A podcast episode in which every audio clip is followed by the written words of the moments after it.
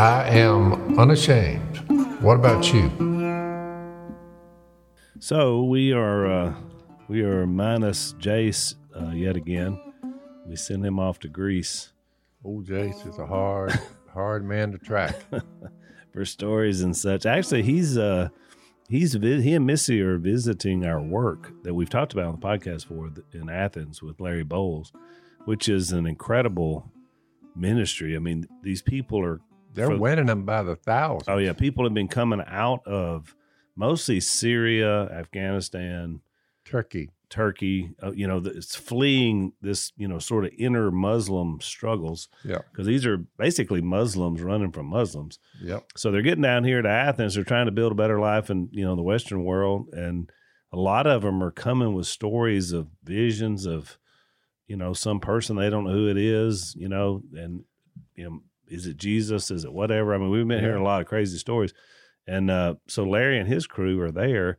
Well, like any place, these are all refugees.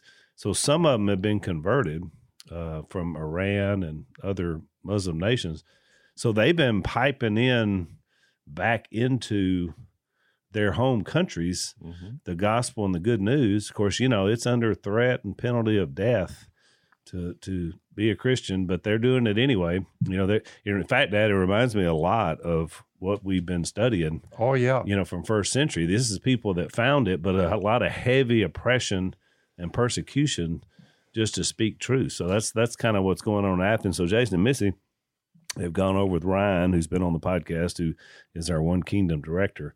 So we were telling you about the T-shirts we were selling on 316 T's for the for the gospel. They got the gospel symbols on them. Um, that's exactly what all all the proceeds from that go to the mission works just like this. So that's kind of that keeps us focused. So Jay started to come back with uh, a lot of stories. I'm sure there's no telling what's happened to him.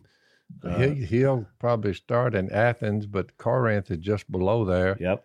and he may visit them. So he's there to work with the missionaries that's there. Yeah, he's there just to, you know, we try to get over there every three or four years and just kind of give them some encouragement. You know, you're, you're trying to just remind them that there's people supportive of what they're doing. Yeah. And so this is kind of one of those kind of trips. And so Robert Abels and, and Ryan Lee went with him, and he and Missy. So I think he'll be excited about it. I can't wait to hear all of his tales. So next week on the podcast, I'm sure we'll get a lot of that. So that's why Jason here. So it's just Dad and I today. Um, but we we had a question that I wanted to start with because I thought it was a pretty good one, Dad. This is uh, from David, one of our listeners, and he said, uh, "I've always been confused by the term he became sin." And he said, referring to Jesus, that is, can you guys discuss what this means? And so I, I referenced 2 Corinthians 5.21, which is, of course, the text that actually says it. And uh, that, that text says, God made him, Jesus, who had no sin, he was sinless, Yep. to be sin for us, so that in him we might become the righteousness of God. And so I guess what David's struggling with is how does how does he who is sinless become sin? What's kind of the process? I think is probably what's confusing him of what that might be like. So what what would your answer be to that? Well, I would just simply say God prepared the way for himself to be the ultimate sacrifice for sin. right? So he, and and he had them to show that they were sinners, to remind them they were sinners. He fixed it so that they would go get some animals and something innocent was having to die for some, something that's guilty. Right. So the Hebrew writer said they were guilty as charged, and they, although the sacrifices of animals, the law required them, the law of Moses, it simply reminded them. But there was going to come a time when you get to Jesus, to where He was the only one worthy. That's God's view of sin. It's it's a killer. It is. I mean, it, it is a it is a death sentence. And so just just so you'll understand in context of from the Israeli Jewish mindset, so once a year the high priest would go into the most holy place. He he was the only one that was allowed in there and he That's could only go in once a year. That's right. And what he would do is he would take a, a lamb as as spotless as could be found. I mean, yep. no nothing wrong with it.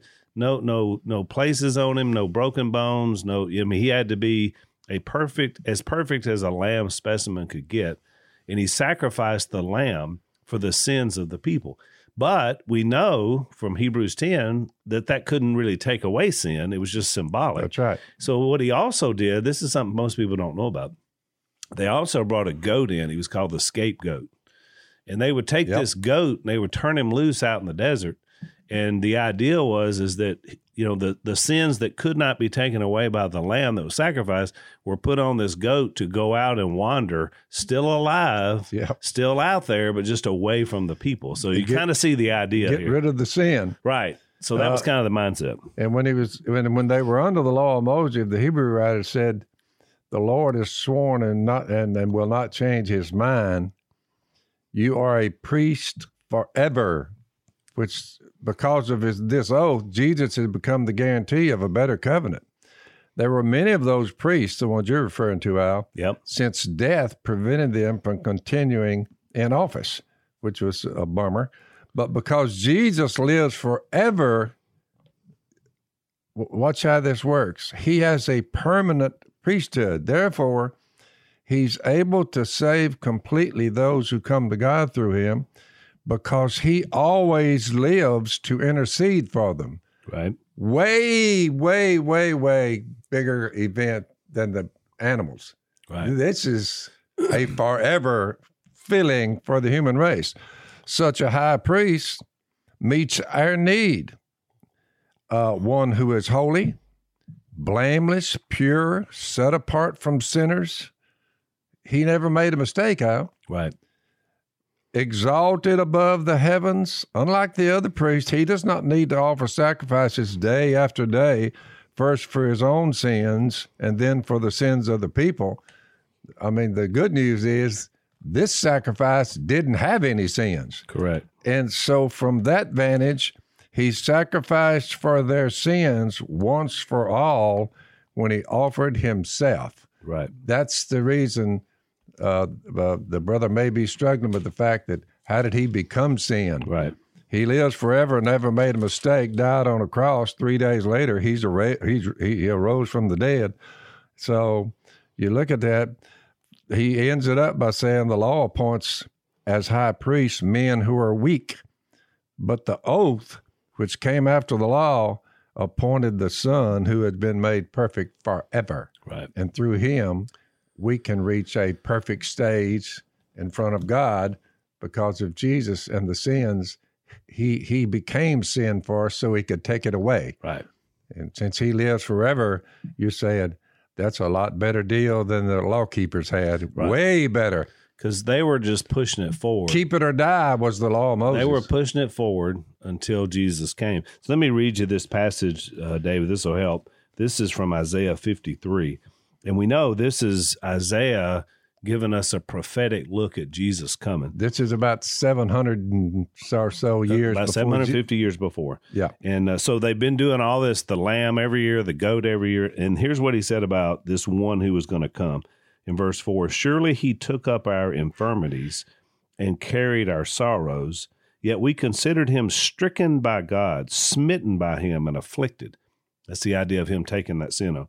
But yep. he was pierced for our transgressions, he was crushed for our iniquities. The punishment that brought us peace was upon him, yep. and by his wounds we are healed. We all, like sheep, have gone astray. Each of us has turned to his own way, and the Lord has laid on him the iniquity of us all. He was oppressed and afflicted, yet he did not open his mouth. He was led like a lamb to the slaughter. That's why I was telling you, he in essence is that lamb. But yep. because he's God, it's forever. Yep. And as a sheep before her shearers is silent, he did not open his mouth. So th- that's the concept and the idea that at the cross, you're doing uh, what was happening in the holy, pl- the most holy place once a year, but this was a once for all fix. Yep. Right.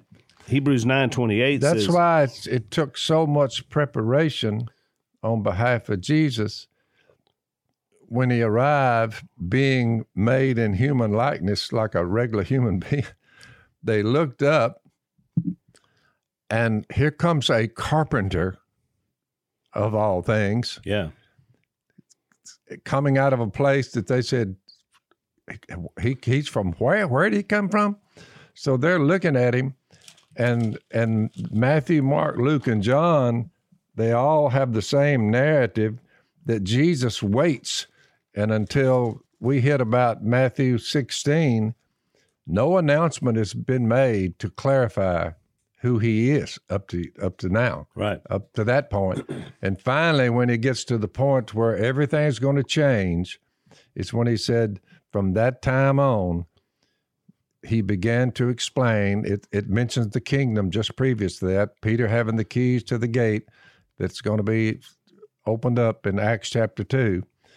Finally, we have Jesus to remove the sins. You kill the author of life by you murdering him, that's going to remove your sin, including the murder. And they're like, we killed him, and by him dying, it's going to save us. In that sense, he became he was going to become sin for him. Right. Who of you can can prove me guilty of sin? Right. and they all scratch their head, but they still will just dug dug in their heels. From that time on, when we get to Matthew 16, Jesus began to explain to his disciples. Now he's going to say, This is what I'm going to do. I must go to Jerusalem, suffer many things at the hands of the elders, chief priests, and teachers of the law, that I, he must be killed. That's me. And on the third day be raised to life. Now, Peter, even his own disciples, are saying, What in the world are you talking about? So it was a hard sell, Al, then. And uh, as you've noticed, Al, in lieu of the, the, the uh, parable of the sower, it's still a hard sell That's right. You, you tell people, and I see exactly what the parable of the sower says. Some are belligerent; they curse me. Yeah. Sometimes I just have the Bible in my hand and go to a place like a rehab to help them. And when they look around and see me, I've had them just snarl and curse me like a yard dog. I mean, you no good ML. They're cussing me, and I'm just standing there. Yeah. I said, why don't we sit down for a while? And they're like, what? I said, why don't we just sit down and talk about it for a while? I've seen them come to Jesus. I've seen some wild events Oh yeah. about the same message that the Apostle Paul and them ran into. But when you become sin for the world, Al, Yep. and then you die, and three days later you're standing there, that's an eye opener for me. That's right. When you got to understand, Jesus, the, when he says he took on our sin, remember he he became one of us. Yeah. He's God, but he's God in flesh. So Hebrews 2 9 says, We see Jesus, who was made a little lower than the angels, meaning he became a human being, Yep. now crowned with glory and honor because he suffered death, so that by the grace of God he might taste death for everyone, Yeah. which is really interesting. I mean, you see the broadness Oh, of what he did for all humanity. And that becomes a big difference. Uh, it, it's interesting. it's literally for the entire world. Right. Because he says, in bringing many sons to glory, it was fitting that God, for whom and through whom everything exists, should make the author of their salvation perfect through suffering. So you got to understand, Jesus was the vehicle by which we could then be rid of sin and also our fear of death. I mean, it had to come through the one. Yeah. Uh, there's a eye opener too when he said he too shared in their huma- humanity, so that by his death he might destroy him who holds the power of death, that is the devil, and free those who all their lives were found were, were felt guilty because of their sin. Right. You're like, man, man, it's it finally the cleansing. I think uh, if you read Habakkuk one, one through five, Well, you don't get a Habakkuk quote very not often. too That's- often, that's but it's a, good. That- it's it's a doozy. it's a good going time deep into the I deep into the right before we came over here. Look, uh, here's where it said it.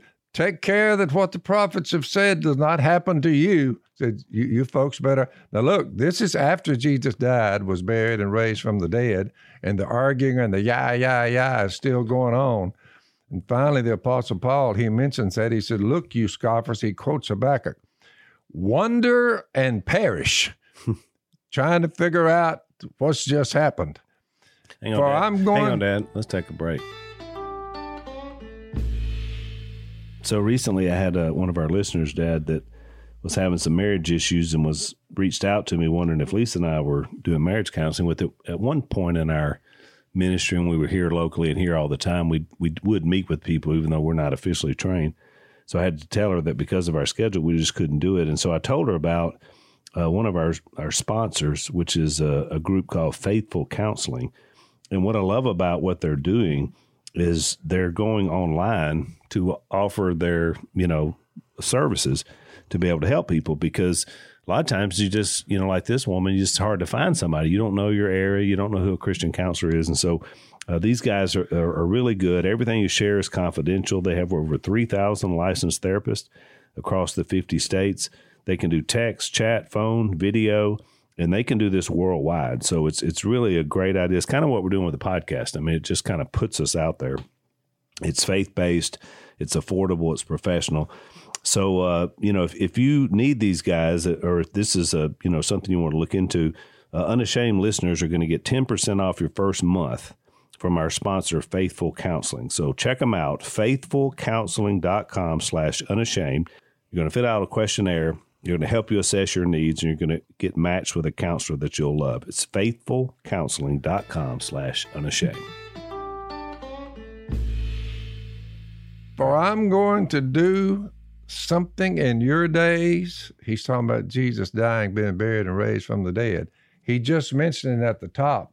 They took him down from the tree and laid him in a tomb, but God raised him from the dead. This, by the way, you listeners, that's this is Acts 13 after Jesus has died. But God raised him from the dead, and for many days he was seen to those who had traveled with him from Galilee to Jerusalem.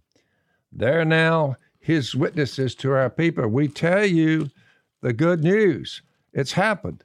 So uh, Habakkuk, he announced it in advance. He said, I'm going to do something in your days, which we're reading about in the book of Matthew, that would never, that you would never believe, even if someone told you. so the Apostle Paul is just saying now, this is a hard sell on what's happened here. Right. But if you just look deeply into the scriptures and you seek to find out how you get out of here alive because of your sin, you say, all solved. The perfect one came and died on a cross. You say, the blood, then the resurrection, now the mediating work, constant mediating work, not holding any mm-hmm. sin against you. Your past ones are removed, your future ones are not counted against you. You're in a state of perfection because you're in Jesus. Right. There's no sin in him. That's where you need to get. Right. So he's the only one. He's uh, well, he says I rescued him. Uh, he, it was a rescue of all rescues. So, but it's a tough sell then and now to this day. They're saying, "Get that Bible out of my face." I said, "He's going to save you from death. He's become sin for you. He's going to remove your sin. Never count another one against you. Just trust Him, love Him, reach out to your neighbor and tell him trouble's going to come your way, but suck it up. You know, It was actually the same problem today as it was in the first century. exactly. It was too good to be true. Too It- good to It, seemed too good to be true. I mean, this here they're looking at this guy. He's he's local. He's he's from you know Nazareth. By the way, on that point, when I was converted and William H. Smith pointed me to Jesus and preached the gospel, you know what my response was? My initial response? It sounds too good to be true. that was my statement. hmm I said, I've got to double check this. Right. after he told me, I said, I've never heard anything like this. I said, I tell you what, I'm gonna double check this to make sure that the Bible and what you're telling me, jihad, make sure they're they're on the same. So I said, I said, give me a few days. I'll is a redneck term for goes together. By the way, for our yeah. listeners. So just so you know what a jihad is. So I, but I said going in, it sounds too good to be true. And the more I researched this, I said, well, what do you know? I believe it. Yeah. Well, that was 50, 48, 50 years ago. Right. So here we sit. Yep. And I'm like, now I am really convinced. of, After years of studying it. hey, the older I get, the more convinced I become, Al. So uh, just to wrap that question up, um, Second Corinthians five twenty one, we read Isaiah fifty three. He, I'm just going to give you a few verses because I know a lot of you like to study this out. Hebrews nine twenty eight, Galatians three thirteen, Hebrews two nine, which I read, First Peter two twenty four. Don't forget old Habakkuk. Habakkuk. what was that? Habakkuk. What was your verse? That's uh, chapter one, one through five. One through five. Look, you scoffers, wonder and perish. Yeah. I mean, you want to scoff? Well, I know this is going to shake your brains a little bit, but you will perish if you don't move on it. So, So all these verses basically are at the heart, and it's actually a great question because that's why I want to discuss it. At the heart of what Jesus did, dealing with our sin, was was you know, and our fear of death. I mean, those two Yep. things are the major things that had to be dealt with. A human being cannot deal with either one of those problems. There's nothing you can do. they they conveniently forget, or uh, until their eyes are opened and they they fear God and they do it His way. He saved us from sin. He removed. He became sin for us and removed it by His death and His resurrection. He saved us from from the guilt of it all. So he's he he released us from Satan, Right. sin, guilt, law. He delivered us from having to be perfect, sinless, Right. because of his mediating work for us. And finally, he freed us from the grave itself. So it's a clean sweep. Yes. Winner take all. That's right. So, and and back to Matthew uh, 13, which is where we're at in our text, and then we'll be moving on to 14. But this is kind of the tail end of what started back in, I guess, chapter 11, Yep. when John the Baptist, you know, first kind of questioned, "Are you sure?" You know, I mean, he's in prison, and so we're going to talk about him in 14. But then there's all these cities that come along, the Pharisees, then they start questioning about the Sabbath, and as you remarked in the last podcast, one of the last podcasts for the first time we see that they want to kill him. Now, up until now, we just don't understand him. Now, all of a sudden, we're plotting to kill him. We need to get rid of him. That's right. We we have crossed over now into opposition. When you start figuring out a way to to get rid some- of the one who's saying he will remove my sin and raise me from the dead. You Right. say, what? So Jesus, by the time we get to Matthew 16, makes a the wildest announcement ever. By the way, so far I've just been telling you how to behave, how the kingdom's going to function, how it's going to work. Uh, by the way, uh, I'm going to die, be buried, and raised from the dead. And from that moment on, in Matthew, Mark, Luke, John, he's introduced to all four groups, and all four men report that, and you say, why would they keep saying the same thing over and over again? Because you can look at Matthew when Jesus was born out of the Virgin, start there right. and start listening to what he said. Well, now we're fixing to get into what he did, Right. what he's now doing, Right. and what he will do. So it, it's a it's a crossover. Once he said, "I'm gonna die," because even his disciples were looking around at each other, saying, "He's gonna do what?" Yeah. They they they they couldn't grasp it. No, and and they couldn't really understand the whole idea that he was becoming the Passover lamb, the sacrificial lamb. I mean, all that he had been saying, but they just didn't quite grasp it. Plus, if you were going to get someone's attention, Al, that had lasting effects, you would begin to do supernatural things just easily. And the people that's with you are saying, Did you see that? Yeah. It's a grooming, it's getting them ready. That's right. Look, he hasn't announced he's going to die yet, but he's performing these miracles, and you're like, whoa. Well, he finally gets to the last miracle when he says, uh, Here, here's the deal here. They're going to kill me in three days. I'm going to come forth from the dead.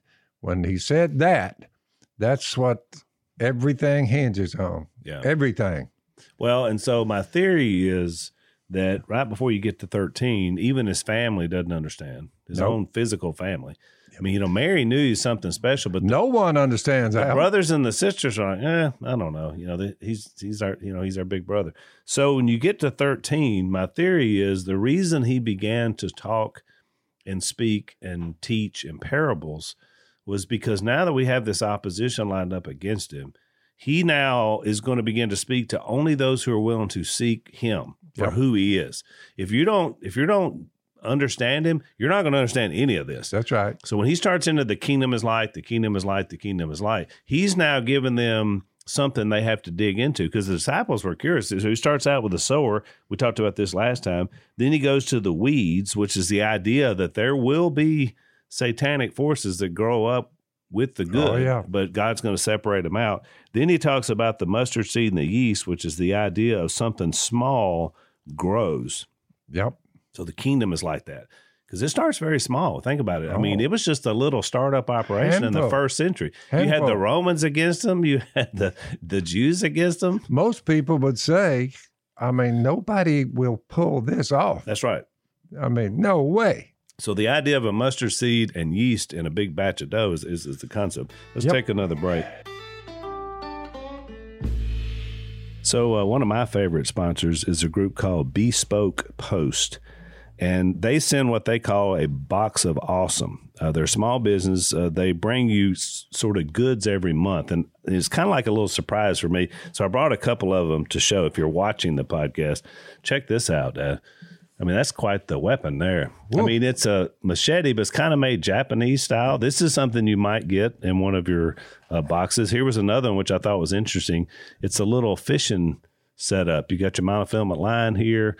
You know, inside you got your bait. You got your different things like that. So you know, if you're out there, you're camping, you you know want to get out there and do a little fishing, but you didn't bring your fishing rod. So things like this, things that you're into, is what they're going to send you. So you go to boxofawesome.com you're going to take a quiz and they're going to find out exactly what you like. And then it's free to sign up. You can skip a month, you can cancel anytime. Each box costs 45 bucks, but it has over $70 worth of gear. So it's just like my Japanese style machete that I like so much. Um, each box of awesome, you're supporting a small business. 90% of everything that comes in your box of awesome is from a small up and coming brand. So check these guys out. So you get 20% off your first monthly box when you sign up at boxofawesome.com and enter the code PHIL at checkout. That's boxofawesome.com, code PHIL for 20% off your first box. I think that's why he did that because you look in verse 34 down of 13. It said, Jesus spoke all these things to the crowd in parables. He did not say anything to them without using a parable. Now, this is new. He's not, the you know, before he was just saying the kingdom of heaven is near, repent. Now he's only using parables. And it says in verse 35, so was fulfilled what, the, what was spoken through the prophet. I will open my mouth in parables. I will utter things hidden since the creation of the world. Yeah. I thought that was really interesting because there had been these clues all throughout, you know, human history and Jewish history, and yet now he was here and they didn't want to accept him. Yep. So he starts speaking in parables. So then he explains the parable of the weeds, you know, to the disciples. So now we're getting these because they come to him and they say, Whoa, what are you talking about? Then he does the hidden treasure and the pearl and the net. And again, all those are ideas that this is something you find when you look. You know, if you go out in a field, Without faith, it's impossible to please God, the Hebrew writer did, because anyone who comes to him must believe he exists and that he rewards those who earnestly seek him. right? If you speak in parables, you say, the ones on the uh, hanging on the fence over there, Al, that's on the fence. Right, It's it's a separation pretty quick develops. right. Do you believe me or not? You've seen the miracles. You've seen the supernatural. You he- hear what I'm telling you. You know it's right. What what what's your hold up? That's right. And and some were so ingrained. The most religious people on the That's face right. of the earth said we need to kill him. That's exactly right. So look at how he closes this out, Dad. That's the power of sin, Al. Look at verse 52. He asked, well, for 51, he asked the disciples, Do you understand this? And they said, Yes. Then he said to them, Listen to this. Therefore, every teacher of the law who has been instructed about the kingdom of heaven, which he just did it, Yep. is like the owner of a house. He gives them another parable. The owner of the house who brings out of his storeroom new treasures as well as old. Yeah. So the guy who's willing to understand that you've known it all along. Remember, the treasure is in your house. You've known this the whole time. And are you willing to now recognize the treasure? That's the question. For most, the answer was no. He came to his own, and his own received him not. Exactly. They said, No. Which is the next section. Which you know that was the ultimate diss, right, Dad? I mean, the, his own hometown. They were like, so here's what they said. And by the way, in deference to the Jews, uh, our, our, our Jewish uh, folks through whom Jesus came, uh, to this day, they've dug in their heels and they're still waiting on their Messiah. Yeah. the majority exactly of the Jews are still waiting right. on the one who has already come Right. and delivered them. Right. Well, and I've always, you know, I, this this last That's a sad, sad, sad statement. I, I must admit. Me too. And and of course this whole section to me has been about opposition and it closes with the idea that even in his hometown, which I kind of can relate to this cuz you know, we were we moved to West Monroe and I was 10 years old uh, when we first moved. We were 11 when we moved out here. And so, of course, that's when you came to Christ. And so we were a part of our church at WFR. So I grew up there as a as a kid and then as a teenager. Then I wandered off as a prodigal. Then we came back. I wound up going to school and I wound up preaching there. So I get the idea that it's not always easy in your hometown for people to want to listen to you because they, they know you so well. So the, their question about Jesus was, where did he get this wisdom and these powers? Isn't this the carpenter's son? Isn't his mother's name Mary? And aren't his brothers James, Joseph, Simon, and Judas? Aren't all his sisters with us? Where then did this man get all these things? And then the key, and they took offense at him. So they looked at it and said, I mean, this guy's nothing special. We know his family. That whole section, Al, when you get to the end of chapter 13, only in his hometown and in his own house is a prophet without honor. And he did not do many miracles there because of their lack of faith. That's right. If if the supernatural uh, events that occurred, actions that he did, if that didn't do it, Al, what what, can I say? But doesn't uh, that seem counterintuitive? Because from the human mindset, you would think, well, if they don't have a lot of faith, Show let's me- do more miracles. Yeah, show me a miracle. Right. Let's do more. He said, Well, how many do you want? And then he did this over and over and over and over and over. and over, Healed the sick, the Right. blind, the and they wouldn't believe he was who, who he was. They're like, So that tells you something about miracles themselves.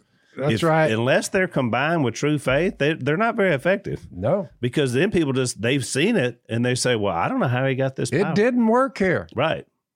But how is it that you for de- most people. that you deny that he had miraculous powers? Because they said, where do you get these miraculous powers? So you don't deny it, but then you look at him and say, but you know what? I'm taking offense at this guy because he's just not big enough for me. Yeah. That's the way they reacted to it. Yeah. That's a terrible place to be. They were, they were thinking of him being a king, but they're saying he doesn't, not, doesn't act like any king I've ever run up on. That's exactly right. So so now we shift into, as you said, everything's leading up to Matthew 16. Yep. And so this section in 14 and 15 and the first part of 16, I believe, is Jesus sort of solidifying the faith of his followers. That's what he's going to do leading up to the, I call it the big reveal, which is what you're going to preach on Yep. November 7th at Yep. WFR. So leading up to that, some things happen, but I, I want you to notice how every one of them are something that builds up the faith of the disciples. And the first one doesn't seem like it would because this tells how John the Baptist met his end. Remember, he's in prison and then he hears about Jesus' Sermon on the Mount and then he sends word through his disciples. Now, are you are you the one or uh, should we look for anybody else because Yeah. like I'm here in jail and uh, I'm not sure about this. So at the time, Herod the Tetrarch heard the reports about Jesus, so he had heard about it too. And he said to his attendants, This is John the Baptist. He is risen from the dead. This is why miraculous powers are at work in him. So he even recognized something special about John. Oh, yeah. And yet, because he had called him out about his adulterous relationships, he put him in prison. Now, Herod had arrested John and bound him and put him in prison because of Herodias, his brother Philip's wife. For John had been saying to him, It is not lawful for you to have her. Herod wanted to kill John, but he was afraid of the people because they considered him a prophet, which, by the way, that's the same way Jesus gets the same reaction from all the spiritual leaders. And, and so do we. Right. When we challenge people and say, you, you can't just sleep with that girl and keep having sex with her. You need to marry her or get away from her. They say, what are you doing? What are you-" I mean, they get a little huffy about it. Yep. But I just keep telling them the same thing. For the ones who say, "All right, I'm gonna marry her," I said, "Let's let's do the ceremony, short and quick. Not a lot of fanfare. Right. It's just gonna be legal. Right. Now you're married to her. All right, now get after it. You can have all the sex you want. She's yours. Uh, don't you think? Let's take a break. So, Dad, what's your favorite cut of beef? What's your favorite steak these days? Tenderloin, Yeah, the tenderloin's hard to beat, isn't it? tenderloin, up the, up under the back, Yeah. up under the back. You know what? That Preacher meat, they call it. The That's deer. right. That muscle doesn't get a lot of use, and so right. it's always really tender. Uh, well, one of our sponsors is a is a group called Good Ranchers, and one of the things that they do is they make sure that we get our grass fed beef that's right here in the United States. I didn't realize that eighty percent of grass fed beef that's sold in the U.S. is imported from overseas. Not that you might not find some good beef, but I just soon have some good old American beef, you know, right here off our own ranchers. no So- doubt. so this group they uh, they deliver American craft beef and what they call better than organic chicken. They got T-bones, fillets, strips, burgers, a lot more. So you can and this is very affordable. So something you can do. You can buy something direct from them or subscribe and they'll send you stuff on a regular basis. So check out goodranchers.com. Save 20% on each box of their meats. Uh, subscribing brings the cost down to less than $5 a meal, which is really good. Plus, right now, you're going to get an additional $20 off and free express shipping if you go to goodranchers.com slash Phil and use the code, or use the code Phil at checkout. So it's $20 off, free express shipping at goodranchers.com slash Phil. In this day and age, Al, it's a tough sale. Don't you think that when you call something hate speech, whenever you say the best thing to do is for a man and a woman, by the way, they're born male and female, Yeah. to marry one another, spend a life together, create a family, build a legacy, have future generations of faith, when that's that's called hate speech in our culture. I know. And so we, Boy, the devil is, is he pull one off I on mean, them he's pulling one off here because I always compare it to whenever the conversation you had with me when I was 17 and and about to go off the rails, and you saw it, you and mom both, and you sat me down and said, Al, I mean, where you're headed, I've been. It's Yep. disastrous. I mean, you Yep. you don't want to do this. You don't want to leave. You stay here with us. Turn it around. Change. Yeah. But in my stubbornness, I was just like these people were reading about. I didn't see it. It was like I had to experience it myself. But look, I, I've said It would this- have saved you quite the misery, Oh, and I've said before, I, I tell this to audiences, Dad. I say, no, some of you would say, well, good night. Man, that guy just did not care about his son, challenged him like that. Change or leave. Yeah. What a what a concept. and his dad is mean to him oh, him. hate speech. And I was like, that's the most loving thing you could do. That's a warning that you're about to go off the cliff. That's not hate speech. That's love speech. Yeah. I mean, the only reason you tell people that And you the kicker is you can't make them no, your own children. You say wrong path. You need to go down this one. that's exactly right. You show them the right path, and you say, and you wait. Right.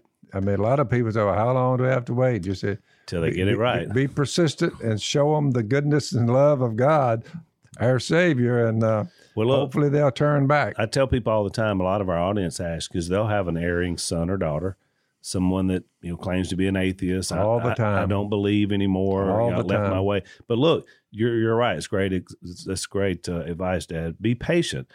Keep Yep. praying for them. Remember, I mean, if they've had truth at some point instilled in them, you, I think there's always a desire to want to come back. In my case, I was only gone a couple years, and then I came back. But when they come back, you got to do it like you and mom did with me. You got to welcome them with open arms and say, "Hey, the past is gone. Yep. We're only dealing with the future Yep. going from this moment." So that's that idea and that Yeah. concept. I've had them stay away from Jesus from the time they heard the story about him for 30, 40 years. And they show back up and they say, I just want to tell you, I sat down with you one time and I stayed mad at you for a while, you know, because of what you told me. But I just was going to do it my way. So I got out there. He said, What an idiot I have been. rebelling against God, I just want to let you know I'm back and I'm not moving now. That's good. I'm like, welcome aboard. I love it. I love it when people come back. There was Oh, a it's great. We got a, a email from a, a lady somewhere that said she had been involved with a cult, as she described it when she was young, and she had a lot of terrible experiences in the name of God. A lot of bad Yep. things happened to her about, and so she was just bitter about it. But she started listening to the podcast. and I introduced her to Unashamed a, a few months ago, and she thanked us because she said, "You guys have, I have so much peace now because you've reintroduced me to Jesus." and that he's about grace and love and forgiveness. And so Yep. for the first time, I have peace. And I think about that all the people that have been hurt and wounded by who knows what and who knows why. That really in Christ, there really is rest, you know, in him, which makes it pretty special. Yep. So so back to so back to John the Baptist, um, verse six of fourteen. On Herod's birthday, the daughter of Herodias danced for them and pleased Herod so much that he promised with an oath to give her whatever she wanted. So imagine he's got his own kin Yeah. out doing the It lascivious. sounds like a commercial in between the football games. That's right, exactly. We got the dancing chicks jumping around, gyrating, and I'm like, I, I said, I, You can't wanna, get away I want to watch a ball game if I could. but not without some flesh, Ah. right? It's terrible. So that's what's happening. So, prompted by her mother, she said, Give me on a platter the head of John the Baptist. Now, Woo. out of all the things that he was expecting, maybe some gold jewelry, maybe, you know, maybe a, a new castle. What a little girl she she is. Oh, yeah. And so the mom manipulates her. The king was distressed, but because of his oaths and his dinner guests, he didn't want to be embarrassed. He ordered that her request be granted and had John beheaded in prison. So that was it. Everybody needs to remember John the Baptist lives on. Yep. He lives on. Right. He's a child of the resurrection. That's right. His soul and spirit are in good hands. Uh, his head will be reintroduced to his glorified body and he'll Correct. live on. It's not like these people being killed. Oh, God, let them kill him. Hey, he, he conquered death Right. And did the resurrection. don't you think that John knew from an early age Oh, yeah. when he figured out he was the forerunner that it was probably not going to end well? I mean, right. he was too strong in his convictions. right. It was probably not going to end well. the Apostle Paul saw it coming. That's right. You know, Peter saw Yep. it coming. Yep. Yep. They all said when I when I'm getting ready for my departure, Right. uh, you know, it's coming up. Just Right. add to your faith goodness and gentleness and love each other because I'm fixing to leave here. It's going to be pretty rough. Right. But but Jesus told me I I, I was going to die this way to glorify Him. Right. So I'm happy to do it. You Remember, everybody in a close proximity of Jesus in the first century, except for John, the apostle, who was set aside to have this revelation later in life, all the rest of them died a martyr's death. That's I mean, right. including John the Baptist, who That's was before right. forerunner. So Jesus came It looks die. like a killing field, but it's uh, people receiving eternal life. Correct. A mighty throng of them Correct. for the martyrs through the years, That's Al. right. That's right. And it's no different today. No, it's not. And I think it shows. By the way, uh, you nature. or myself, we could go out like that, but that's okay with me. Yeah. That's, that's fine. Me too. And look, it may happen. In some places, it still happens. I mean, it happens in some of our cultures. Let's take our last break. So I think the idea there is that this was really tough because we know in verse 13, when Jesus heard about what happened, he withdrew by boat privately to a solitary place. So I think that shows you that even though Jesus obviously knew what was going to happen, I think it's the same thing he showed with Lazarus in, in John 11, that he had a real compassion. I mean, this was his cousin or some relative, and this was the forerunner. And it was like in his in his humanity, I, I love the idea that he took a minute. He's like, you know, I'm gonna take a minute because John's gone now, and I'm not gonna see him again until in the glorified place. Yep. So I, I love that about Jesus that he cared enough about him. He's you know he took a step back Yep. you know, which kind of shows you what kind of Lord that we serve. Of course, it didn't matter to the people hearing of this. The crowds followed him on foot from the towns, so he couldn't get away. When Jesus landed and saw a large crowd, he had compassion on them and he healed their sick. And so, what happens next is, and, and we talked about this in John, is That gives you an idea of He wasn't talking about whose fault it was, and Nope. oh, I should have. I hated that I put John the Baptist through this, and uh, Right. he said, "No, he's he, he's alive. He's, he's well. Right. Tough, tough way to go." Yep. and he goes out to the out on the outside like us down here we go to the woods this this is a remote place and it's already getting late you know send the crowds away so they can come to the village and buy themselves some food so he starts talking about how he's fixed to feed 5000 people with a little bit of nothing But don't you like it because the disciples just look at a practical situation and said, "We got to send these people away." yeah But Jesus was looking at them totally different. said no Yeah. So he says they do not need to go away. You give them something to eat, and they're looking at it five thousand men. I don't know how many women and children. besides women and children it's- Exactly. it's, a mighty throng out there So they said, "Well, we have five loaves of bread and two fish, yep which would have been enough to feed the 12. Satan's kind of ratcheting up the the price you pay for for your faith, and Jesus is showing them it's worth it. Right. It's worth it. All of it's worth it. Right. Persecution, suck it up. Right. It's worth it. Well, and my theory is about this miracle, Dad, because what he does is he sits down, he takes them, he gives thanks, and then he just he's sitting in a place. Imagine, remember they're down below him, and so you know he, he's just sending these.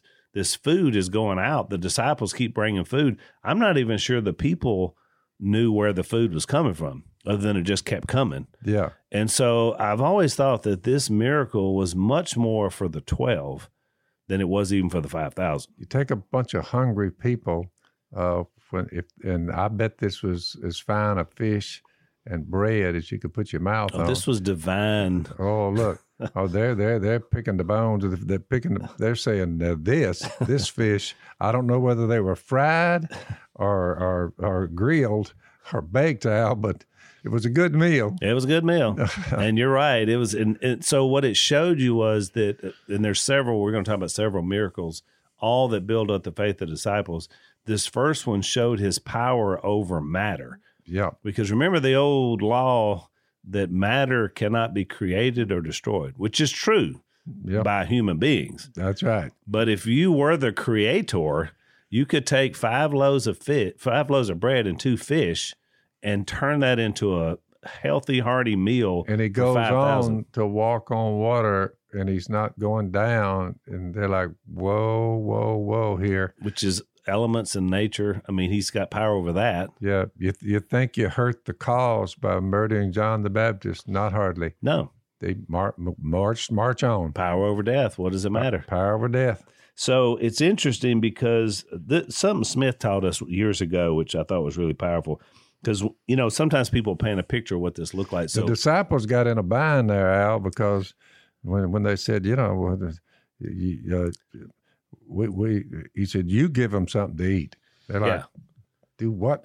and they said, you give them something to eat. And they looked at that that crowd. They said, give them something to eat. We don't have but five loaves of bread and two fish. that's right. I mean, look, what do you expect us to do? Feed them with that? Right. And to him, he said, well, let me just show them here. That's right. I mean, So what's interesting, Dad, is you that, can't make that stuff up, Al. so they they they were the, the disciples are sent, they're they're delivering the food through all this mass of people. They all ate and were satisfied, and the disciples picked up twelve basketfuls of broken pieces that were left over. By the way, I've eaten leftovers a many a time, and some people do so and a little bit perturbed at it because they're eating what what uh, what what what Miss Kay fixed yesterday. So we, we go back in our leftovers. You got to remember when times are hard and if you're hungry enough, you, you you don't mind eating leftovers. Right. So the leftovers in this case probably was better than the original right. meal. But remember, 12 baskets full. So, and this started with five loaves. So the idea is that Smith painted this picture for me that he said, now we think of it like Americans. Like, you know, we see people after a feed and there's a bunch of food left on their plate because Yeah. they're full. They don't like that. throw it in the trash can. He said, that ain't the situation here. yeah. These people didn't have a lot going on. So there wasn't a lot. Look, the leftover was where he's breaking the bread. So it's all falling down at his feet Oh yeah. with the bread and the fish, and they start scooping up all that food.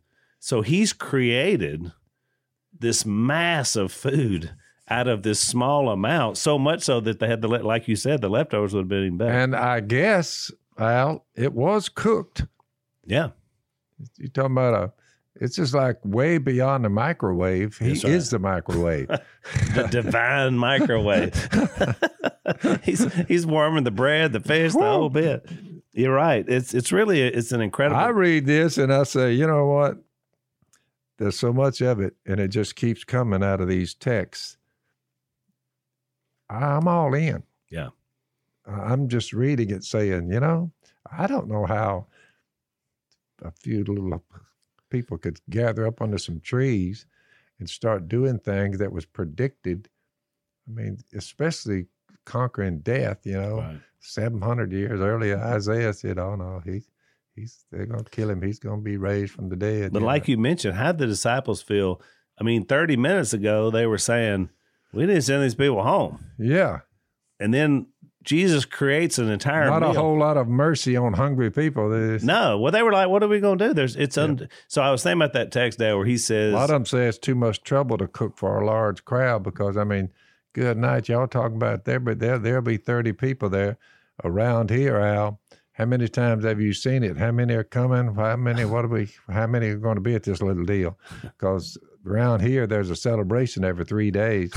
I don't care what happens. I mean, you figure you run out of birthdays, marriages, but No. these days, every time they come up with it, Al, I say, how many they want to feed? They say they want to eat at your house, and I'm like, how many? "They're coming." uh, give me a number, and they'll say, "Oh well, I think there'll be twenty, maybe twenty-five. You know how it goes." Always plan on But more. it's usually bigger than than it was, so we cook bigger pots. Well, we've told the story before when you had your Bible class out. This has been 25, or 30 years ago, probably 30. And the Bible class was about 125 people, but the Bible class must have expanded because about 250 showed up. I remember, They just kept coming. and I was thinking. I said the the menu was fried Opelousas cat. That's right. So I got enough to feed, you know, twenty-five of that. I said, well, just in case, Yeah. I had the reserve, and my Al, I dipped into that reserve pretty quick. Well, no, we and we went even since you're not Jesus. I mean, the cars couldn't even come to the no, they were parking all up the street. They, they were going out of sight. So since since you're not Jesus and couldn't create them out of thin air, you sent me and Jace out to run a few extra nets. That's right. and we were cleaning fish while you were frying fish. That's exactly. But you know right. what? At the end of the day, everybody left with a belly full. So We it wasn't quite as dramatic as this, but we did pull it off. It was pretty good, pretty good feat. It was pretty awesome. So we we do understand the idea of it, and then like you said, which we'll get into uh, next time we get back to this text about him walking on the water, which again shows you his power over nature. But then I found it interesting because the disciples who had just seen him feed, it was more than five. We say five thousand, but it was plus women and kids. So we're talking about you know eight thousand plus people. They came A right lot back of, lot of food. they came right back and when the storm blew up they were just Terrified. scared out of their mind you know when they saw jesus they thought it was a ghost isn't it amazing how quickly you know you can just think The frailty of the human mind it is shows uh, it. is something. i think it shows it all right well we'll try to do better next time we got the women coming on next time Bring them on. Thanks for listening to the Unashamed podcast. Help us out by rating us on iTunes. And don't miss an episode by subscribing on YouTube and be sure to click that little bell to get notified about new episodes. And for even more content that you won't get anywhere else, subscribe to Blaze TV at blazetv.com slash unashamed.